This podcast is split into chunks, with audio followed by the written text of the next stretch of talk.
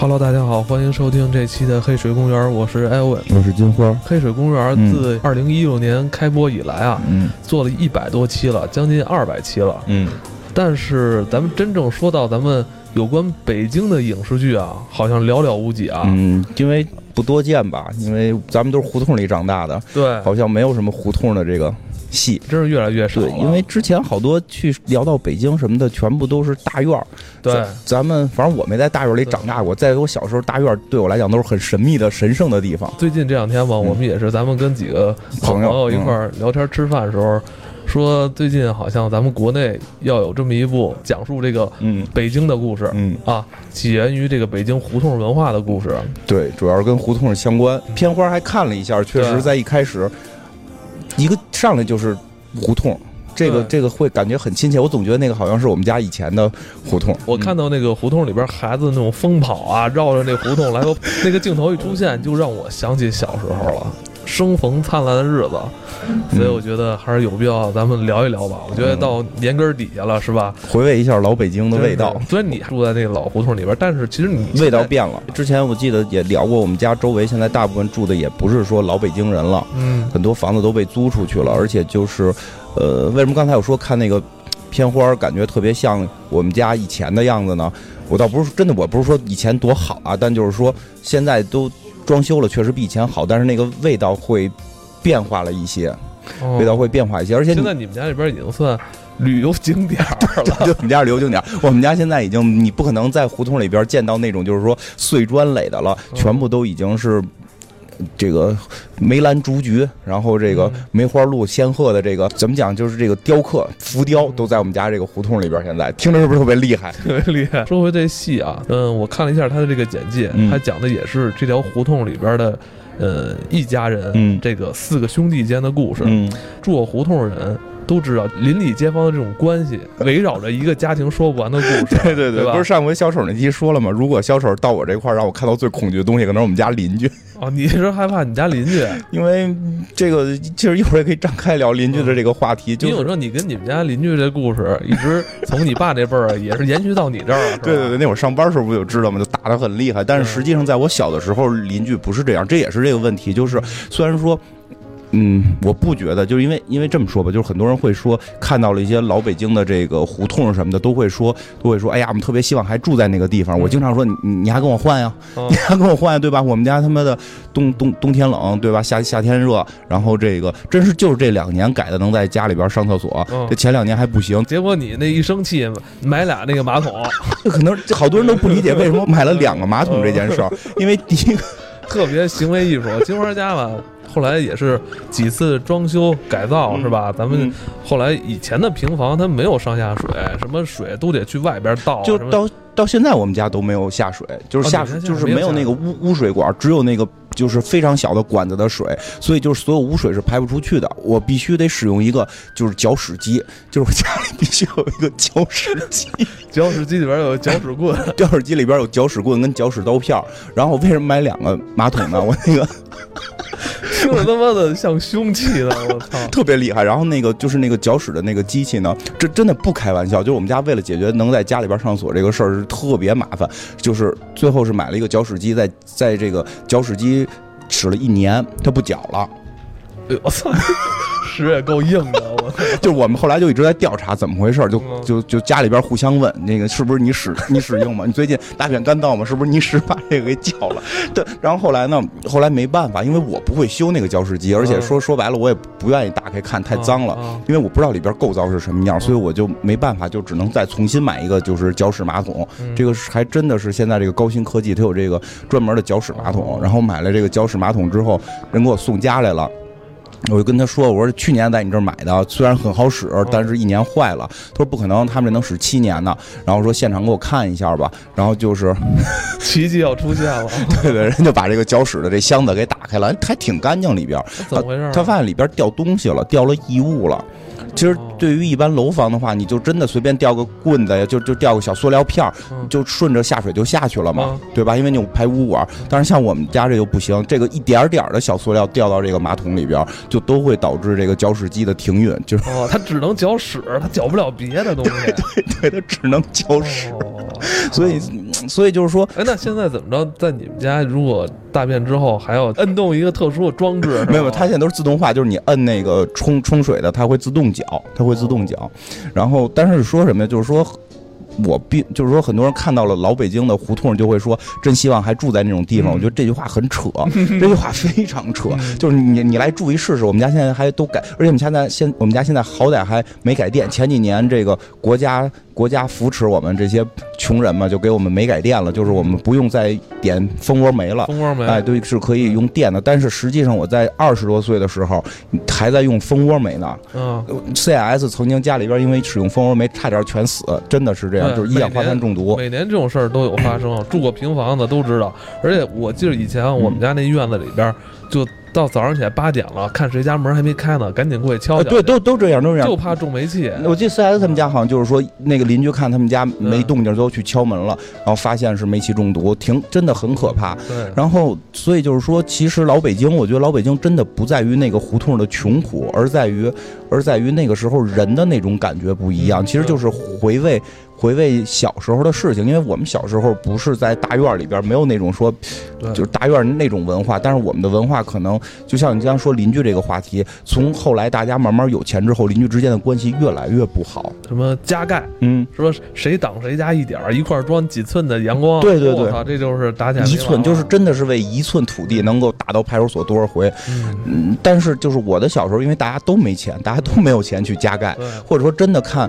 像我小时候，我爷爷还在的时候，我们家我爸爸那辈儿六个人，六个孩子，其实家里边就是邻居看您家也太太困难了，就加盖一点点小棚子，没有人去管你，大家还比较善良。但是后来这个这个加盖问题，是因为你加盖出一寸来，你就可能会在最后分房的这个拆迁的时候多拿多少多少万，所以把大家互相看着都眼红，就。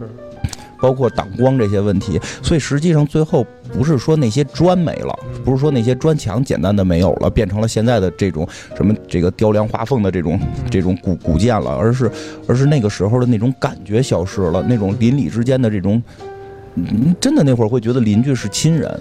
那会儿我记得就是小时候去谁家串门去，那，推门就进，那肯定的，叫声奶奶就进 进屋，什么看电视就就主要是看电视，因为因为可能你不好不方便在自个儿家看，对吧？父母没回来呢，你你看完了之后电视热，然后你还得给电视扇扇子。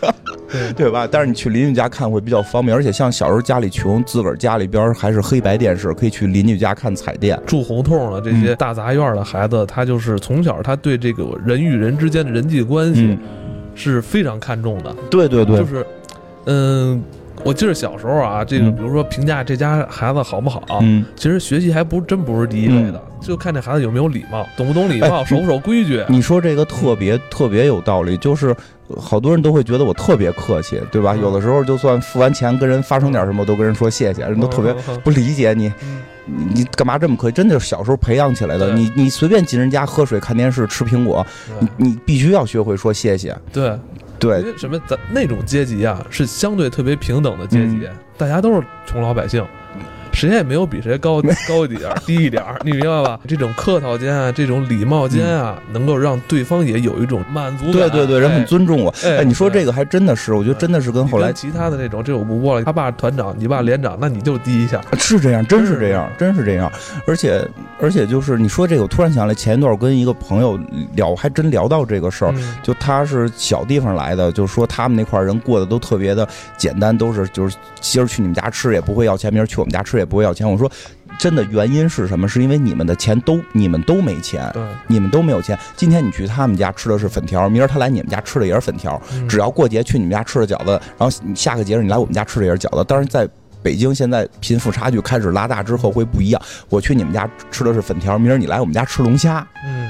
后天我去你们家还吃粉条，然后你再来我们家吃龙虾，我就生气了。所以确实是这些东西导致了那个老北京的很多感觉消失了。我觉得真的不是那些房子，很多人我觉得看到了那些砖，会去说啊这些砖是老北京，其实不是，而是当年由那些砖构建的那些小平房、那些大杂院里边那些感情才是老北京。嗯，不光是邻居了啊，一家人里边的兄弟姐妹，嗯其实他们之间的故事也特别多。就这个戏里边，这个生逢灿烂日子里边。他讲其实就这个兄弟四人的这个爱恨情仇啊，让我想起了什么呀？贫嘴张大民啊，这几个兄弟姐妹，这个关系其实也不好处理。对对对，真真真是这样。其实，哎，咱们就是还没有兄弟姐妹。对，咱们家长都老实，不不敢多生。哎，你说这还真是，有好多认识比我小好多岁的，家里好几个，还有北京的家里有有两个的。咱们都是七十年代末八十年代初。对对对对对，那会儿是正好开始计划生育嘛。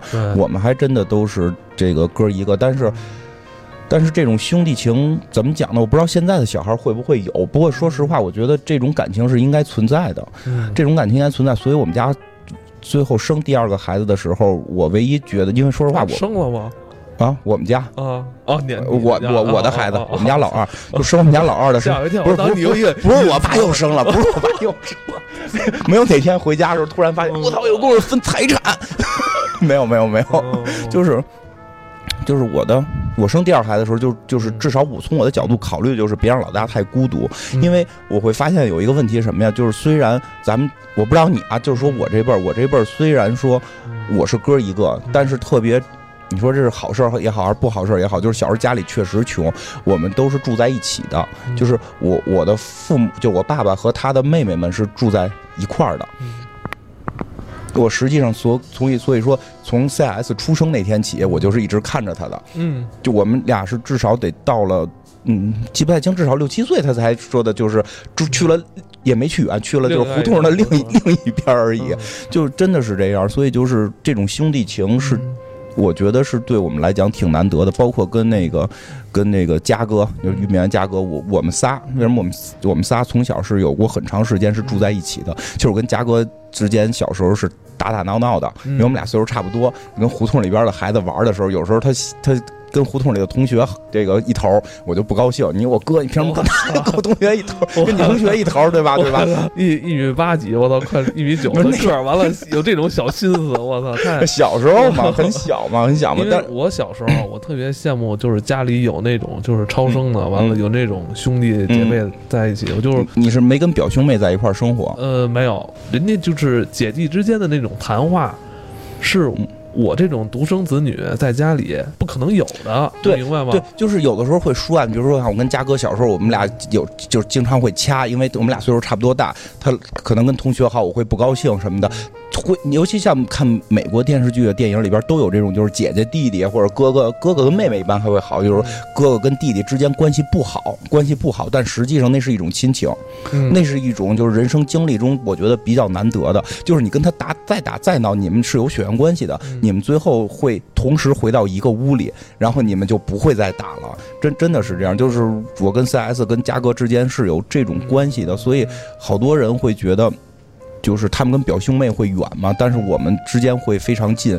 我觉得，真的就是兄弟这个感觉还是从那会儿留下来的，这个挺难得的。这个戏多，这个兄弟间的这种爱恨情仇，从小这个兄弟之间的这种感情是有很大关系的。我看好像是大哥是姜武演的，姜武好像一上来就是替他弟弟那个出头，然后是拿刀误杀了同胡同的另外一个孩子，然后就进监狱了。我觉得这个事儿吧，呃，叫什么霸凌少年是吧？其实，在咱们那一代人里边，其实特别常见啊。当然，现在我感觉好像也也挺常见，现在也挺常见，但好像就是没有说哥哥替你出去扛事儿的，这个没有了。好像现在动不动都是不是都是也是找家长，这不最后可能就开始兜富了。咱们那个阶段，嗯，好多事儿是小孩自己来处理的，其实大人不太对哥哥会去处理这个事儿，因为我们家没出现过，因为我们家都。不不太那个让我们去习武，我找我哥去，就怕这对对对，特别牛逼，感觉特别牛逼。但是真的胡同里边有过，因为我记得特别清楚，胡同里有一个小孩的，跟我们差不多同龄小孩，他有个哥哥，他哥哥也是跟人打架，好像是进去了，嗯然后那个就是大家不敢惹他，他哥是进去的，少管所，这不值得学习啊。但是说那种感觉是真的，是真的，在我们小时候，小孩子的江湖啊，对对对对，这里边有一种江湖的，对，这就跟你开始说的似的，可能说。在大院里，这种江湖气，这种江湖有时候会跟爸爸的关系更多。对对对，会跟爸爸的关系更多。但是在胡同里边，大家都是差不多的，靠自己混。在胡同里边，全部都是工人，然后这种售货员、售票员，这这种家庭出身，其实大家真的就是拼的是谁他妈的胳膊粗啊，谁谁路子广啊。像我这种不太能跟人干架的这种，我就得不是。那你小时候个儿也不会太矮吧？就是。不不太不太。就是不太愿意跟人打架，然后所以所以后来就没练出来。那打架说实话也不是凭不是凭高矮或者说胖瘦嘛，哦凭的是你有没有胆儿嘛。我哦比较爱惜生命。你们这哥仨在一条胡同里边，应该好歹还可以吧？没，嗯，你要不得不说，就是当年嘉哥在胡同里的时候会硬气一点儿，嗯，因为他比我大一年，那会儿上小学大一年就感觉大不少，对。对吧？虽然我们俩岁数没差一岁，但是他比我大一年课本年。都不一样，学的东西都不一样，就感觉差一年级就俩人就差对对对对对，他比我大一年，就会觉得有人罩着。嗯，像我们胡同霸凌少年没有那么严重，但是会肯定会有孩子头，嗯他会跟别的胡同打，而且就是那会儿会是江湖，真的是江湖，是地域性的，就是这条胡同。对这条胡同，那就是要有一个大哥，嗯，大家只要是认了这个大哥，就大家都得嗯都得听他的，不会在这个胡同里打起来。嗯然后是可能另一个胡同的人要来你这边打，对吧？另一个胡同人来可能是看着你这胡同里哪个小姑娘了，然后就开始干。上了小学之后，因为很多的胡同的人都到了一个地方嘛，都到了一个小学去上学。其其实那样的话也会有，就这些孩子是这个胡同的，他们会有一个帮派，嗯嗯。然后我们胡同只有俩人，所以我们也没有帮派。另外一个人还是一个学霸，根本也不打架，所以我一直在学校里特别被孤立。谁谁是学霸？就我胡同原来是另一个人，另一个是个学霸，就是每天就是学习，特别爱学习，而学习特别好。嗯这个戏里边还特别有意思，他恰恰就是。第一集应该是一上来，我感觉不是第一集，就第二集前几集，大哥是应该替着他底下这个弟弟出头，嗯结果就把这个霸凌少年给误杀了，嗯。应该是误杀。嗯。我感觉。其他的这个剩下三兄弟之间，更多是讲述他们少年时期的一些故事。看片花里边有他们上学的镜头，是让我觉得那个是让我觉得，我就我真的就就别的不说，就是这些挺能够直接打中我们老北京嗯。这个这个小，不能叫我觉得不能叫老北京，就是我们这个新生代北京孩子，嗯，新生代好咱们也不是了吧？就是中年北京北京中年人的这些儿时的这些很多感受，因为。我现在的孩子真的，你让他们去聊你未来想干什么，嗯可能不会再有人站来说我要当科学家科学家，啊，然后我要当警察。我觉得就是最逗的是，小女孩都爱说自己要当售票员，知道吗？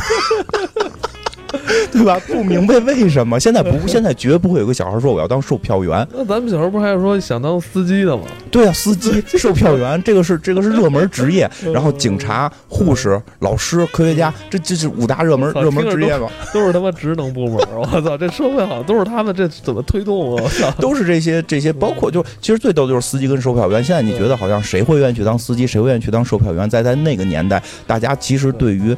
钱的概念，对于这个工种的高低贵贱，真的没有感觉。他就觉得我坐在车上，然后给人发票是一个特别酷的事儿。对，因为我看预告片里边特意有那么一镜头，嗯。小孩站起来哈，这个特别嗯有信心的说我想当科学家。嗯，我我记得印象特深，真的是我一年级老师老师让问每个人的理想，嗯。我说我想当一个相声演员，然后请家长，请家长，老师请家长说 你你不要让他上学了，让他去找个取笑去吧。然后我爸就回家臭揍我一顿，就真真是这样。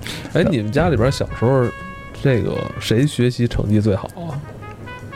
这能说吗？还是你能？能说吗？能说？能说吗？嗯，就如果就说我们三个里边我们三个里边从小看起来是 CS 学习最好，哦然后那个，但是我每回会在考试的时候有异常发挥，哦，所以最后可能就是最后成绩我相对好一点。就是 CS 是那种就是 CS 是那种就是长期的，就是学习稳定型的，学习稳定，学习稳定，中等偏上，学习稳定。嗯我是那种就是，尤其是我记得到高考的时候，我的二模成绩是三百多分，就是大家已经放弃了，觉得你还还能考上大学吗？嗯就不不不用担心，我跟他们说，你们不用担心，不用担心哦。其实你之前那种模拟考试都是在试错，是吧？先试一遍。对我就是试这个 A B C D 该怎么选，能够有更大的几率成功。哎，不过说真的，真是那样但。是你看戏里边，就是因为这兄弟，我看小时候他们上学的时候，嗯就因为一个学习好，一个学习不好，嗯结果这个这其中一个兄弟就蹲班蹲到这跟那跟弟弟都一个班了。同样是这个家长这几个孩子啊，嗯嗯家长在因为他们这个呃学习成绩好啊，跟不好啊，谁调皮捣蛋啊，嗯谁守规矩啊。家长会看待他们的这个就不一样了，然后孩子呢，想受宠的心理啊也会发生变化。小时候倒没有，因为我们小时候会牵扯到另一个问题，就是这件事儿还得带着父母呢，因为我们父母是嗯不是同一个人？虽然我们都住在一起，嗯对吧？就是孩子的好坏，其实父母是在暗中比较的，所以。父母是暗中比较，对对，所以跟他们那个还不太一样。但是现在等于是到了我当爸爸的时候，现在我当爸爸了，我有两个孩子，就是这个明显争宠状态是能感觉出来的，哦，能够感觉出来。有时候也觉得挺挺挺逗，是吗？能说说吗？嗯，其实就是老二争宠争得很严重。老大呢，就是老我们家老大，基本上是一个开前几年是一个就是与世无争状态，就是觉得一切与我无关，因为他生下来就是他自己。他当他多了一个妹妹的时候，他觉得像多了个洋娃娃一样，他特别爱他妹妹，就是哦特别的。但是当妹妹出现的时候就不一样，在哪儿啊？妹妹出现的时候是家里边本身就有一个了，他从一开始就要去争这个，他没有过，他没有像老大在小的时候一堆人去关心他。其实我觉得说起来，这个是现在八零后育子的一个问题。哦就是两个孩子都有一个说法，叫第一个照书养，第二个叫照猪养。你应该有一个，嗯你现在有一个孩子，你还你家孩子病了着急不？肯定着急啊。就是我们家第一个孩子病了的时候，尤其是第一次发烧、第二次发烧，其实就是出疹子，大家都正常的嘛。那会儿是全家六个人全部都到现场，然后就要跑最好的医院，去什么儿童医院，大家都急得不行。然后等到第二个孩子在发烧的时候，经常就是没有人回来带他看病，打电话叫他妈，他妈说的反正也没事儿，出两天就好了什么的，就就这，因为你已经有第一个例子了，他知道这些没关系了，就不会那么上心了。嗯有时候特别可怜，就一个人去。其实我也觉得孩子就是因为经历了第一个，我觉得真的是他那个不严重，因为你能明显知道可能就是抵抗力要去抗争一些细菌嘛。但是我会觉得有一点什么呀，就是姐姐当年是六个人一块儿带着看病哦，现在就让一个老人带着去，我会觉得对孩子可能会这。可别告诉他。那但是知道，因为其实家里聊天他会听到，他会知道，所以他从小就会争宠，我看戏里边也是，嗯老大好像比较憨一些，都这样啊，直直接就替那个弟弟出头去了，是吧？真的是这样但是。老小的这几个啊，嗯就心思会比较细腻一些。对对对，就是就是到小了，他会就是感觉到他在家里边有这个嗯，说叫危险吗，我觉得真的就是人的这个天性，动物的天性本能，他必须要争取更多的这个关注。那你就再生一个，我跟你讲，现在这种情况，我想啊，人差六岁再生一个，还会出现另一个问题，嗯就中间这个会会受不了，因为中间这个一直以自己是最小的来博这个大家的关注点，然后当又有一个比他小的时候，他会接受不了。如果这两个年岁很大，他的思想还没成熟的时候，再有一个就踩肩膀下来的还 OK，但是他现在已经就他是以以以在家里以小来去争宠的，这时候再有一个小，他发现他这个争宠的条件没有了，他会哦变得更。就他的内心真的会变得更有问题。好像我看那个戏里边大概也是吧，就是他们家实际上老小会正常一点儿，但是实际上在老三那块儿出，好像跟老三老二好像嗯，对吧？不太一样，对对吧？这这个这个真的是这个不是不是说封建迷信，因为一直有一个说法就是老大傻，老二奸。像我我父母就是对老小就就是。开始会有溺爱了，哦开始会有溺爱了。他会认为，因为他作为一个大姐，他作为姐姐，他认为他应该去挺逗的这些孩子，没有人告诉他这件事儿，但他认为他作为姐姐，他应该去教妹妹做一些事情。嗯咱不是说教他做人啊，就是比如玩游戏啊，比如说该吃什么东西该好，什么东西好吃，因为他觉得妹妹是他的最好的朋友，是他的这个洋娃娃一样，他要把最好吃的东西给妹妹。但是妹妹有的时候会觉得这个不好吃。你明白？他会觉得这时候不好吃，然后这时候我的就这个姐姐就想去告诉他这些东西是好的，但是呢，我的父母就会就会觉得啊，妹妹觉得这不好吃就不要吃，她觉得那个好吃就好吃，就就吃哪个。这时候姐姐会不高兴，姐姐会觉得你你们为什么就是这么惯着他？我在教他做人，我在教他什么好吃，结果你们就给他教坏了，你他们最后就不知道什么好吃。我们是孩子，孩子之间要说孩子的话，嗯他真的有这种感受，孩子之间要说孩子的话，嗯为什么你们大人要来干预？这也是他作为姐姐的一种权利的这种对对对对对表对对对现，是吧？就是特别逗的，就是就是为什么那次去仙台，我我们家孩子在火车站玩消失，后来回来了解了更具体的情况，核核心原因是因为这个，是因为他要带着妹妹，好像是吃肯德，可是吃吃那个什么吃星巴克，嗯他因为他妈跟我经常带他岁数大一点，会经常带他出去玩嘛，就带他经常吃星巴克，他觉得特别好吃，他要带妹妹吃更高级的，他要带妹妹吃更高级的，但是妹妹呢不懂，妹妹非要吃肯德基，然后呢，等于是我爸我妈就说，哎呀，那就一个吃肯德基，一个吃星巴克，然后作为姐姐就不高兴了，就是我在教他什么是更高级，你们在裹乱，就是是这个成为我这个资源就没有了，对，这个成为了起因，这个成为起因，后边就是就是事件升级闹别扭，最后所以你就看跑，这个跟戏里的这个 一上来这冲突就特别像，像嗯。哥哥替弟弟出头，嗯，等于他就没把把这事儿告诉这家长，对对对，他告诉我，他觉得我可以，我们孩子的江湖，我是哥哥，我可以把这事儿给办了。对对对，嗯，咱们还是说回戏里啊，演员阵容卡斯也挺厉害的，嗯。刘佩琦、姜武、现在因为张嘉译，因因为现在网剧不是越来越火嘛，嗯网剧现在越来越火，很多都开始往网剧或者电视连续剧同时走。主要是今年我才知道自己是张嘉译的粉丝，那咱们就先聊聊张嘉译吧。人这演员长大了，你就认不出来了。对，我是他小时候的粉丝，小时候的粉丝，因为他以前叫张晓彤，嗯，我是张晓彤的粉丝，我到后来才知道张晓彤就是张嘉译。因为他在演，今像我们之前聊冯巩的时候提到过《埋伏》里边那个，那会儿他好像还叫张晓彤呢，是吧？那会儿还有张晓彤，这那部戏我都没看出来。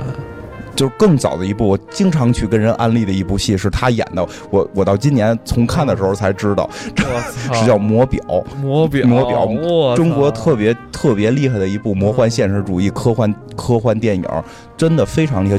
你想那会儿那个应该是张嘉译的第一部处女作，嗯应该是啊，应该是他第一部处女作。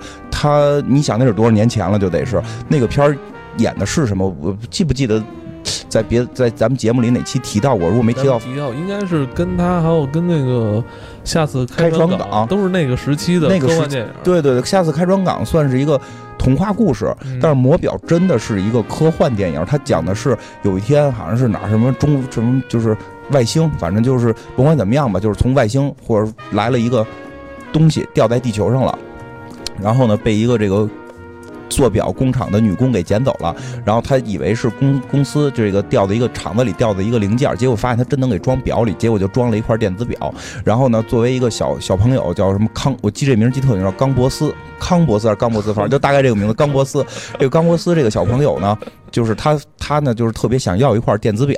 嗯咱们那时候小时候觉得电子表是特别酷炫的东西嘛，对对对。然后他就带着他爸爸，就是去买电子表，但是他爸爸穷，就是普通家庭，就真的跟咱们挺像，普通家庭买不起。咱们小时候也是买不起电子表，只能买一块最便宜的电子表，所以他们就把这块最便宜的电子表给了他，就是这个从捡来的零件去装起来的电子表。但没想到里边是有魔力的，因为什么呢？他爸爸这个故事里边，他爸爸是个医生，家里有好多药片儿然后他会发现，就是突然有一天就是。表不走了，他抠开之后看，哟，这得装电池啊，就没有电池可装，塞个药片儿，我也不知道怎么想，塞个药片儿吧。结果发现塞了药片儿之后就发生变化了，嗯，他好像开始先塞了个感冒药，塞了个感冒药之后呢，他就变成一瓶感冒药。是就把感冒药塞到这个表里边儿，他戴上这块表，他就会不停的打喷嚏。哦，然后呢，后来他把这感冒药，反正就来回幻想尝试，都各有什么作用。但是直到有一天，突然他没太注意，他他变老了，哎呦，他变大了，就是忘了塞了哪个药了，他变成一个变成一个大人了，塞的钙片吧。变成一个大人了。变成大人之后，这个大人就是这个张嘉译老师，那会儿叫张晓彤来扮演的，所以演的非常逗。他演的是一个心智只有停留在小学状态，但是人已经长高了，然后见到那个什么跟柯南正好反了。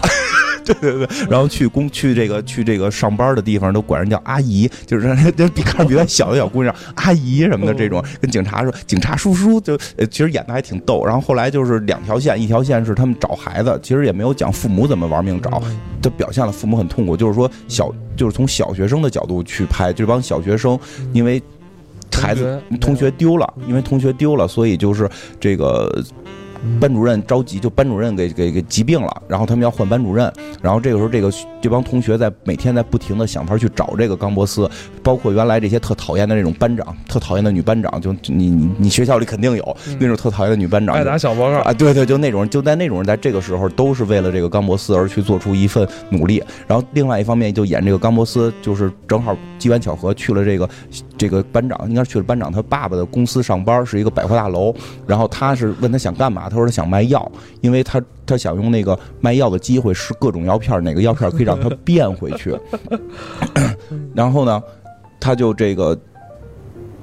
结果不让他去，说因为卖药是这个这个得有行医执照什么什么的，就他只能去卖玩具。结果你想，一个一个小学生的心智，一个大人的身体去卖玩具就就爆了，就是所有玩具都会玩，就因为他那些同事都丧不打眼的，小孩说这怎么玩不就就是他这我教你怎么玩啊。结果他们还特别火，就是这么一个故事剧情。后来再往下发展，就是那个那个商场的老板，商场老板。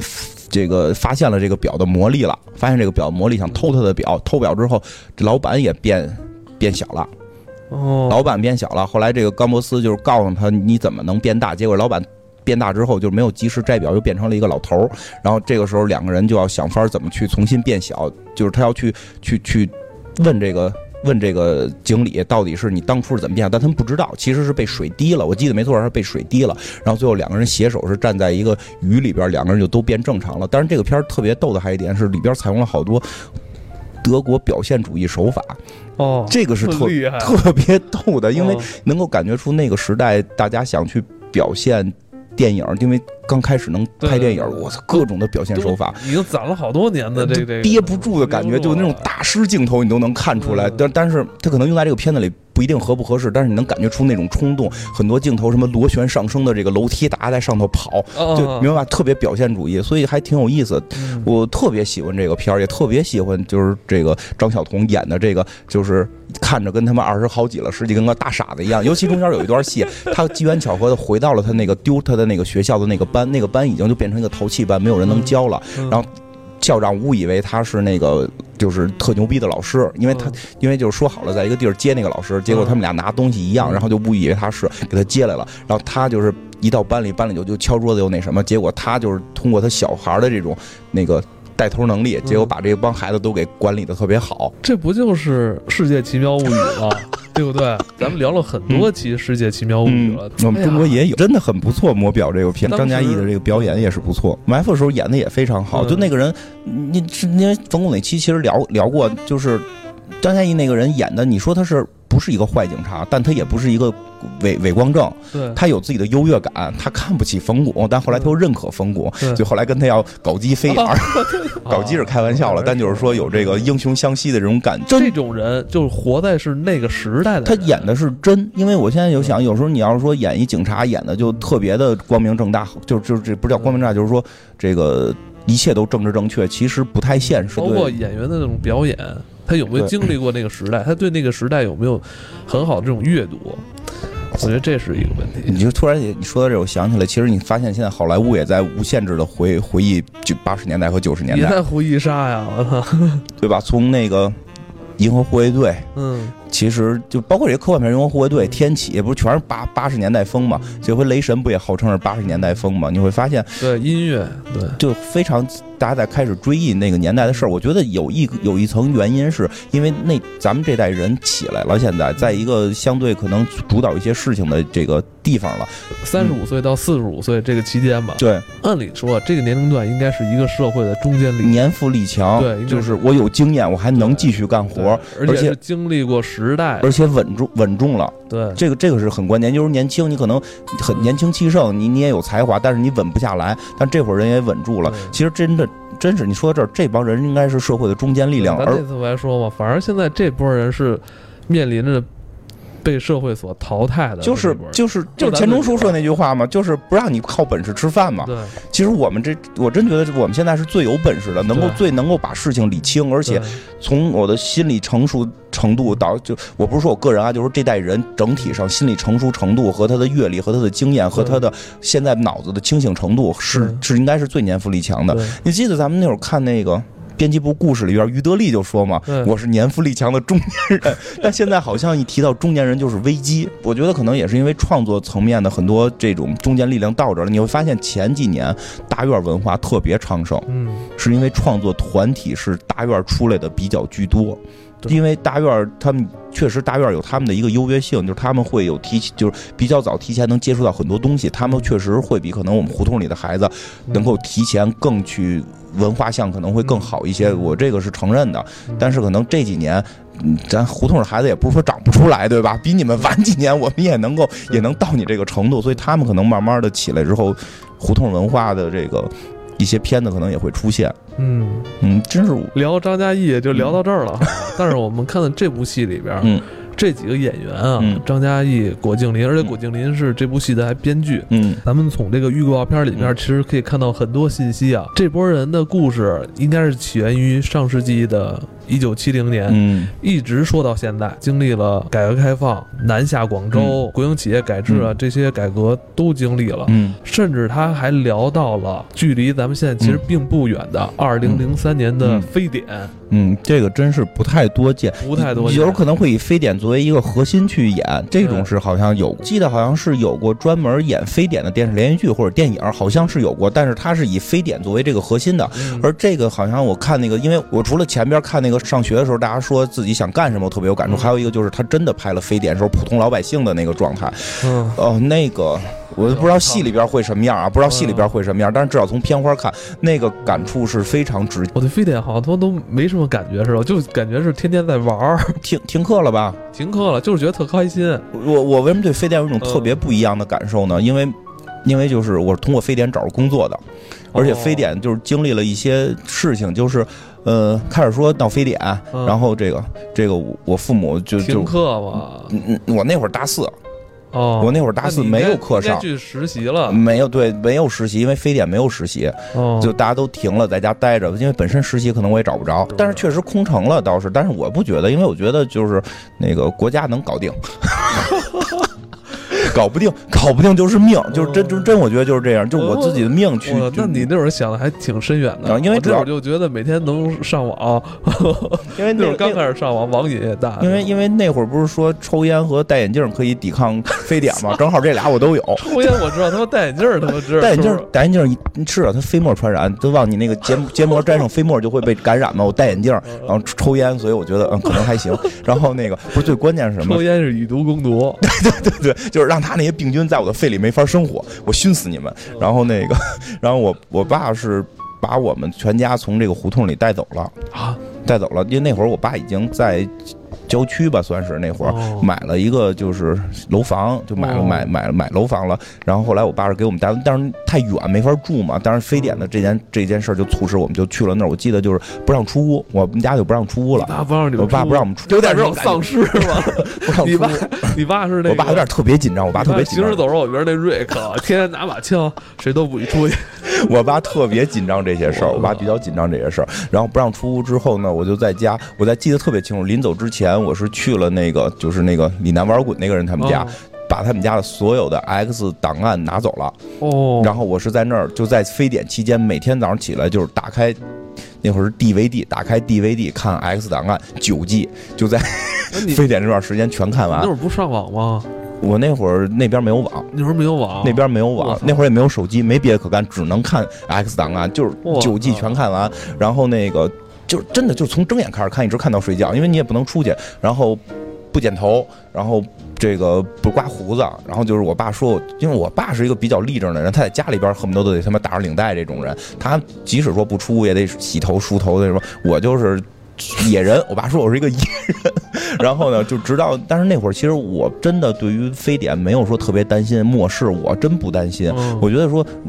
疾病你总会染上，这这就是命了。嗯我相信，我我实话说，因为看新闻嘛，国家每天在去想办法解决这件事儿，我真的不太相信这件事儿就会变成一个末世。嗯我觉得就是解决早晚的问题肯定会解决。那我马上就，当时我一直在想另一个问题，解决之后怎么办？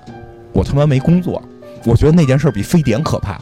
然后我那会儿一直说，要不然我他妈去当志愿者吧。我染上非典死了也就死了，我他妈找不着工作。我之前我记得也说过，大学毕业的男生真的是最脆弱的。对，你一直有一种自豪感，一种骄傲感。当你到了社会上的时候，你会发现你连他妈狗屁都不是，没有一个地儿用你。然后你的女朋友一定会被一个比你大三四岁的总监给拐着走，对吧你？你那时候有女朋友吗？呃大学有一个，那你还有？你不是告诉我你一直没有？那会儿就被拐着走了，但是那个就哦你不是说你跟你媳妇儿是初恋吗？没，我没有说过这种话吗？我说，呃，开玩笑了，就是，是嗯，就是会经历那些，所以我当时真的就是想，不操，不行，我他妈去，去去当志愿者，死就死了，我实在看不到未来在哪儿，所以你觉得这部戏里边这次讲非典会有这种点 get 到你吗？他提到了非典，但不知道该怎么演。反正我觉得但不像是悲剧啊。反正我觉得可能非典会对这些人有影响吧，因为非典对我的影响是让我找着工作了，让我觉得活着还有意义。因为，因为当时特别巧合的时候，有一个同学给我打电话说的，有一工作你去吗？然后他就跟我说，说那个公司说只要是能上班就可以，哦，原因是所有人全部都回老家了，我们没有地儿去。其实我也真是回应你最开始说的这个，就是快春节了，大家在买票回老家的时候，你会觉得北京人找不到老家在哪儿。对，北京只有首都，没有没，我真的我我也，哎，有时候怕说是外地朋友觉得我们特别嗯这个傲娇似的说这句话，但真的说坐在活在北京的很多北京人都有这种感受。嗯但是非典的时候会觉得啊，好像北京这样也不错，嗯交通也很 顺畅，真的是这样。然后那会儿就说他们都不在北京了，然后只要能去上班就可以，所以我才去上的班。可是我爸还不让，我爸非觉得我出去上班会死。嗯然后那个，我觉得我说，呃，没工作比死可怕。然后，嗯 然后就是真的是通过非典才找着的工作，所以我估计非典会对一些人是是有影响，尤其正好在我毕业那年，我不知道系里边会不会有谁是在那年毕业的。我看他们家老四应该岁数跟咱们差不多大，呃，挺期待这块嗯非典这块剧情，因为 非典是离咱们非常近而且就是因为因为前一段我跟一些同事九零后的同事聊起来，他们对这个没什么感知，因为那确实很多朋友就是那会儿还没来北京呢，他们不不太不太了解，真的那会儿就是街上没有人了。真的没有人了，你说是有点行尸走肉，前兆也不不为过，至少大家都那么紧张。但是我会觉得没工作更可怕。但这部戏它的时间跨度很长，嗯应该是三个时期啊，嗯用了三波演员来去串联这个剧情。嗯哎，那你觉得这个预告片里边还有哪些元素是比较吸引你的？啊，还有一个特别吸引我的，就还是其实回到咱们小时候，因为我始终觉得就是小时候那点事儿是挺能够让我有感触的。可能岁数大了，嗯就是前两天看有一个说谁提的，我忘了，好像是哪个科幻作家，我忘了是谁了，实在对不起，我忘了是谁了。他提了一个理论，是一个很搞笑的理论，嗯，是那个应该是一个我还挺喜欢的科幻作家，但是我一下想不起来了。他说的是说这个科技三定律，科技三定律，呃，在我出生之前的科技都应该是就是是自然规律。然后在我什么十五岁到三十五岁之间的科技是特别炫酷，我三十五岁之后的科技全部都是反人类。就是其实有的时候不在于科技或者说是一些东西到底是不是反人类，或者是不是炫酷，是不是自然必须存在的自然规律。你想，对于我的孩子来讲，他认为网和 WiFi 就是这个世界上必须存在的东西，他没有他就会难受，对吗？嗯，对吧？但是对于我们的父母，就会认为 WiFi 是他妈有辐射，能让孩子得癌症的，对吧？对于我们来讲手机，屏幕，我妈天天都给我发，手机屏幕会让人眼瞎。当然你看多了肯定是不好啊。对，但是对于我们，对于我们来说，好像 WiFi 就是我们经历的时候觉得这是一个很炫酷的东西，包括什么 M 族人什么这种，你会发现它可以代表的酷，就是人都是在十，就是说十几岁，或者说。从小时候到这个中年之前的认知是有很有情怀的，是这个意思。就跟包括我记得特别多年之前，我就考虑这个问题。那会儿我跟那个南哥一块儿在组乐队的时候，出去找乐手，因为那会儿我们找的可能就是岁数大点儿，七十七零后的人很多去聊，就是他们心目中永远不能超越的是枪花和米塔利克。然后但那会儿我们已经开始听什么寇恩、曼森呀，然后后来我就。就他们一听到 Manson 就 就这什么，这怎么还能电子怎么能加进来？我呀，这就是我呀。就是你可能是被七零后带的嘛？都是跟那些七零后人听对呀、说的。对呀、因为我 因为因为南哥南哥是最早在国外跟国外人混的，所以我们听的是更新一点。接触的比较新了。对，但是后来我就问过他，我说你说会不会等到咱们老了的时候也这样？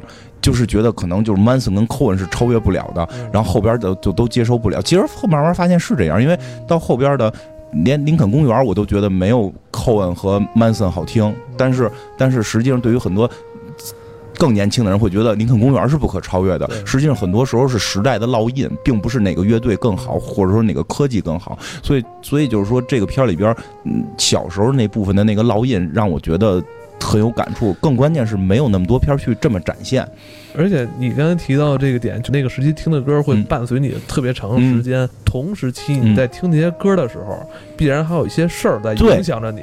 对，所以它不简简单单是一首歌，它的旋律啊嗯也好，是它的主唱的歌声也好，嗯歌词也好，包括你当时可能刚刚接触到的一种食物，嗯，还有你刚玩过的一个新的游戏，看过的一张 DVD 碟，是在一种很复杂的条件下混合在一起。对对对，那首歌是个引子，引出了你哎后边所有的这些感受。我十五六岁的这么一阶段啊，年轻人嗯。接触这种新鲜事物嗯。最为开放的一个阶段。对，他会拥抱所有的新鲜好玩的事物，这些新的东西，这些好玩的东西，必然也会影响他之后的这些人生的这种对是这样，真的是这样。他就是那一代人在那个阶段他接触到的东西、嗯。身上所具备的时代的符号，就是包括在那个时代，你是听流行乐、听摇滚乐，其实都都不一样，因为你后来慢慢会发现，有时候跟我们聊得来的人，你会发现真的是年轻人跟我们听的歌是类似的，嗯。但我们可能并不是因为歌聊得来，我们是因为对于一些事情的看法什么的，这个真的是有影响。嗯所以说这戏里边。